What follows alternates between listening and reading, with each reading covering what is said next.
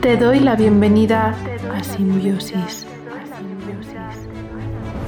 Acabas de llegar a Simbiosis, un espacio en forma de podcast hecho para ti. En esta era en la que nos han enfermado, volver a tener todas tus capacidades te convertirá en un superhumano. Prepárate para ser más ágil, más saludable, más longevo, más feliz. Prepárate para ser todo lo que siempre debiste ser. Prepárate para ser tú. Tratar la flacidez, tanto en el rostro como en todo el cuerpo, es un importante reto. Hoy te voy a explicar cómo hacerlo sin fracasar en el intento. A partir de los 35 años puedes empezar a notar flacidez y debo decirte que cuanto antes empieces a tratarla mejor será el resultado que obtengas. Seguramente ya hayas escuchado que la prevención es el mejor tratamiento que existe. Y es así porque mantener una estructura en buen estado, aun no siendo tarea fácil, es mucho más fácil que reparar una estructura dañada. Y no solo eso, sino que el resultado final será mejor. Tiene sentido, ¿verdad? Esto no quiere decir que no se pueda reparar el tejido dañado, porque con el conocimiento adecuado claro que se puede. Antes de empezar a explicarte aquello que sé y te pueda ayudar sobre la flacidez, me gustaría que en adelante, siempre que quieras obtener un cambio estético, es decir, un cambio visible en tu cuerpo, sea cual sea dicho cambio, tengas en cuenta esta frase. Para conquistar tu cuerpo, antes has de conquistar tu mente. Me gustaría empezar lanzando la siguiente pregunta. En el mundo de la salud, de la belleza y del deporte, ¿Crees que el medio justifica el fin? Te voy a decir lo que yo pienso. Claramente pienso que no. Cada día veo que coexisten mala praxis, falta de información, recomendaciones sin fundamentos y un extendido todo vale. Te pongo un ejemplo. El otro día estaba en el corte inglés y a mi lado una mujer de unos 50 años pedía a la dependienta de una prestigiosa marca de cosméticos una crema para la flacidez. La dependienta, sonriente y atenta, la llevó por los pasillos en busca de la solución a todos sus problemas. A continuación, cogió un brillante bote y le explicó todas las bondades del cosmético, justificando el alto precio que éste tenía. Al poco vi a la mujer comprando en la caja, pagando casi 150 euros por esa crema. Tal vez te alarmes por el precio, no lo hagas, hay cremas mucho más altas de precio. Yo misma he llegado a vender cremas en farmacias por encima de los 400 euros. Todo esto bajo el eslogan de Esta crema se fabricó en exclusiva para Isabel Presley. Obviamente, de esto hace muchos años y fue la parte de mi historia que un día te contaré y que me llegó a investigar, a ir más allá y a tener a día de hoy el conocimiento sobre el funcionamiento del cuerpo humano que tengo ahora mismo y que quiero compartir contigo. Sé bien que en tu cabeza una voz se está preguntando, Nere, ¿pero las cremas funcionan o no? Tal vez, si eres muy escéptico o escéptica, tu voz te dice, ya sabía yo que todo eso de las cremas era una mentira. Tranquilidad, no te apresures, no intentes llegar a conclusiones. Voy a hablarte de fundamentos, voy a explicarte los pilares fundamentales que te ayudarán a entender qué debes hacer y qué funcionará o qué no funcionará. De momento, te adelanto que la utilización de algunos productos cosméticos es recomendable para evitar el deterioro de tu piel y poder preservar su estructura en un buen estado de integridad. Sin embargo, también te adelanto que la mayor parte de los cosméticos que encuentras a la venta en perfumerías, altas marcas, centros de estética, supermercados, herbolarios, farmacias, centros de medicina estética y otros canales de distribución son perjudiciales para tu piel, y en contra de ayudarte a preservarla, la dañan y aceleran su envejecimiento. Esto es algo que te explicaré más adelante en futuros episodios. No nos anticipemos, vamos por partes. ¿Alguna vez te has preguntado por qué? ¿Por qué tu piel o alguna parte de tu cuerpo o rostro ha perdido el tono? Tal vez crees que lo sabes y me contestes por el paso del tiempo, por el embarazo, porque baje de peso, después de un episodio de estrés. No, no, no, no. No te estoy pidiendo ni motivos ni excusas. Solo quiero que te preguntes por qué tienes flacidez. La respuesta es muy fácil. Tienes flacidez por el mismo motivo por el cual se gestan en silencio la mayor parte de enfermedades en tu organismo, por falta de conocimiento. Punto. Si todavía estás pensando que cumplir años es la causa de la flacidez, te adelanto que no lo es. Sí lo es, sin embargo, la forma en la que los has vivido y el estilo de vida que has llevado. En cuanto a la genética, es un factor que en esta conversación que estamos teniendo no tiene lugar porque estamos hablando de tu flacidez. Eso quiere decir que estamos hablando de tu estructura, es decir, el punto que buscamos alcanzar es la reversión de un daño, para llegar a un punto en el que siendo tú, es decir, siendo genéticamente la misma persona, no tenías ese signo visible presente, en este caso la flacidez. Esto quiere decir que salvo que hubieras nacido con flacidez en esa zona, tú con tu genética actual has vivido una serie de años estando físicamente en el punto en el que deseas volver a estar ahora. Así que mientras estemos buscando algo que ya hemos tenido, la predisposición genética es una variable poco determinante en lo que ahora nos ocupa. Es muy necesario que antes de poner la solución entiendas por qué se produce la flacidez, así como los principales y diferentes procesos que tienen lugar en tu organismo que tienen como consecuencia final o resultado en el que tú te veas flacidez. Te lo explico lo más sencillo que sé hacerlo. Verás, en una piel joven, sana y sin flacidez hay colágeno en buenas cantidades, elastina y muchas otras sustancias que ayudan a la piel a mantenerse sana, elástica, hidratada, con buen tono, etc. Por el contrario, en una piel envejecida, todas estas sustancias son mucho más difíciles de producir por tu organismo y hay un proceso que interviene especialmente que tiene lugar cuando las células de tu cuerpo se vuelven más viejas y se empiezan a acumular las células que se llaman senescentes.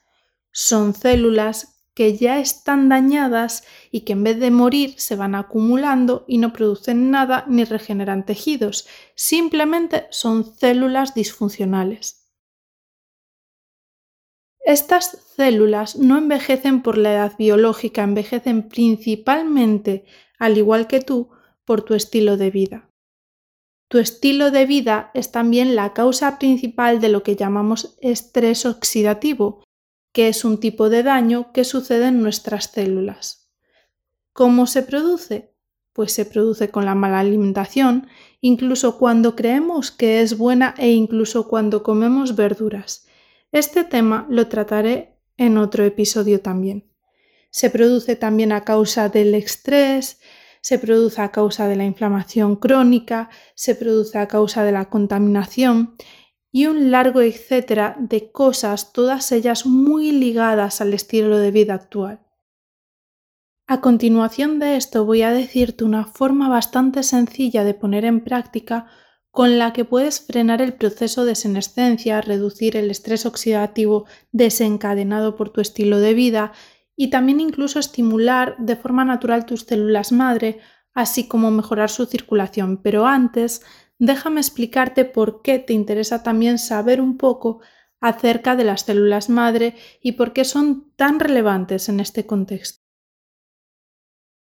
Esto que te expliqué hasta ahora ya te dije que no son los únicos procesos que suceden en tu organismo y que forman parte del origen de la falta de tono que puedas observar en tu físico, es decir, la flacidez.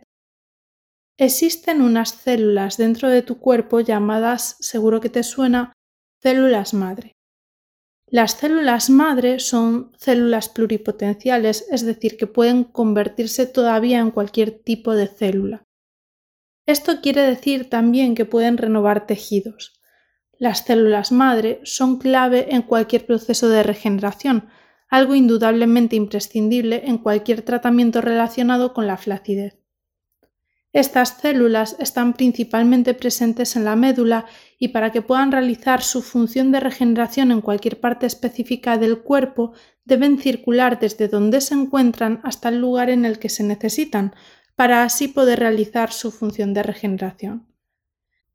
Pero si son la solución y todos las tenemos, ¿por qué no todos somos capaces de regenerarnos igual?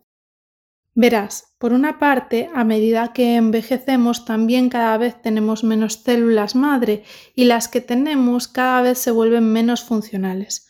Por otra parte, cuando nuestro organismo se encuentra en un estado de inflamación crónica, se bloquea el mecanismo de circulación de estas células, impidiendo que se desplacen a cualquier lugar donde deben actuar.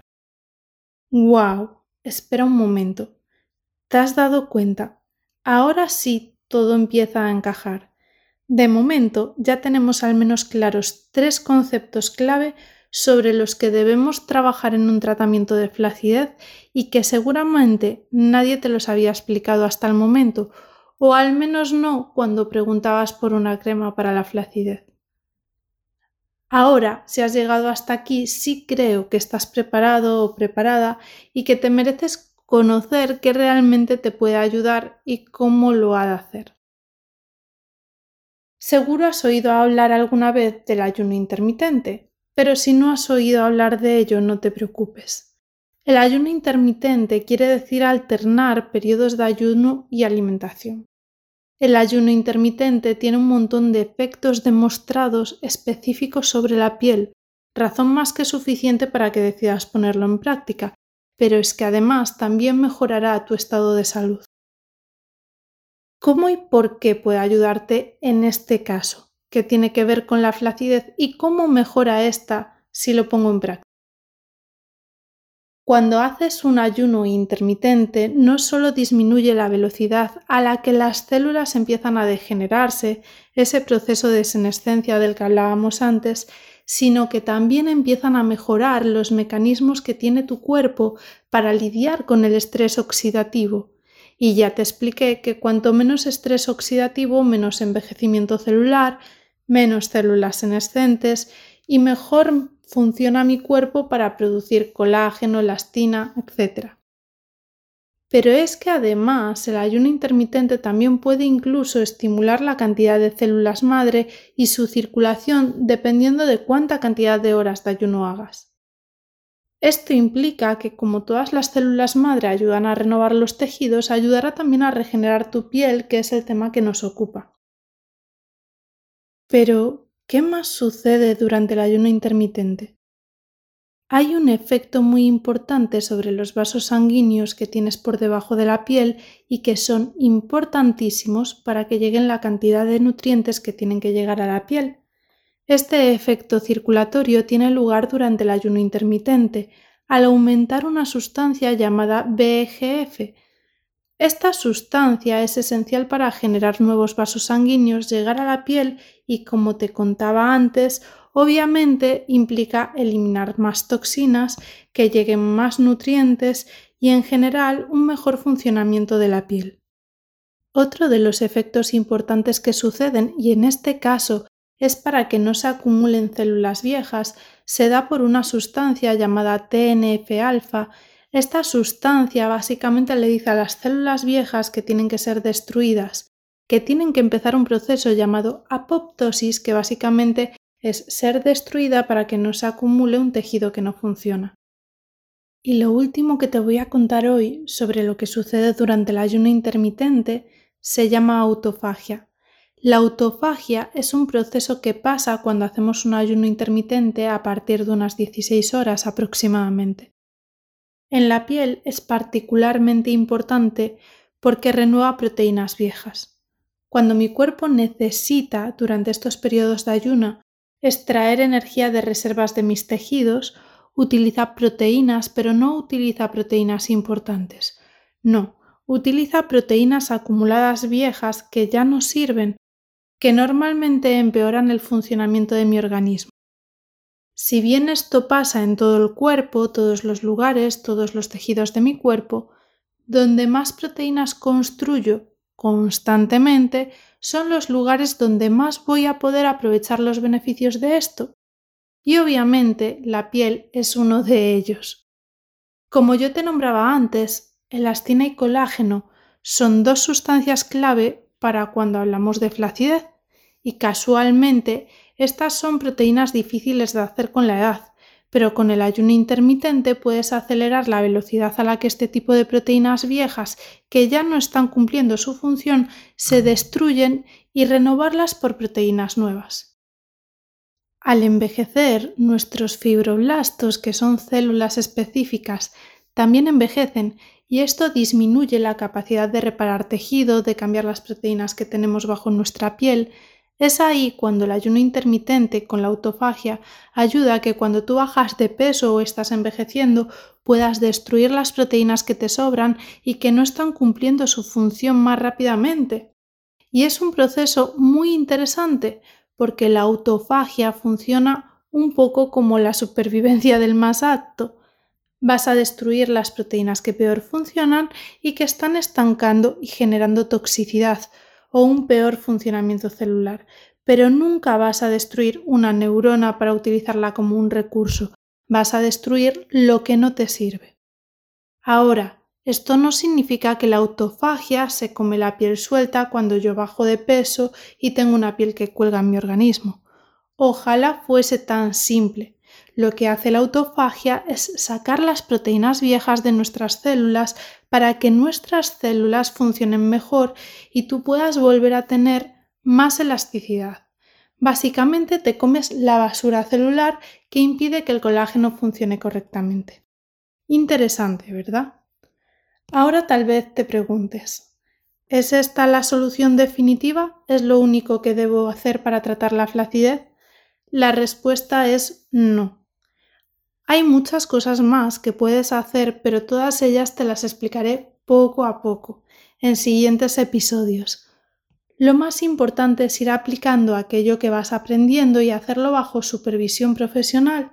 Si quieres mi ayuda, puedes contactarme a través de cualquiera de mis redes sociales en las que me encontrarás como Nerea Neurobelleza.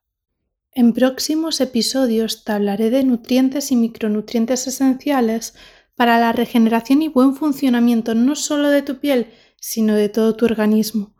Cómo elegir suplementos y cosméticos en caso de que quieras implementar alguno, superalimentos que realmente merece la pena introducir en tus hábitos y que funcionan, así como los principales engaños que solo te hacen perder tiempo, dinero y además te alejan de aquello que dicen ser su objetivo.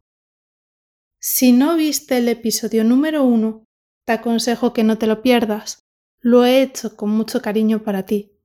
Si escuchas mi podcast, anímate a ponerme en los comentarios qué te ha parecido, qué esperas de él y qué te gustaría encontrar en próximos episodios.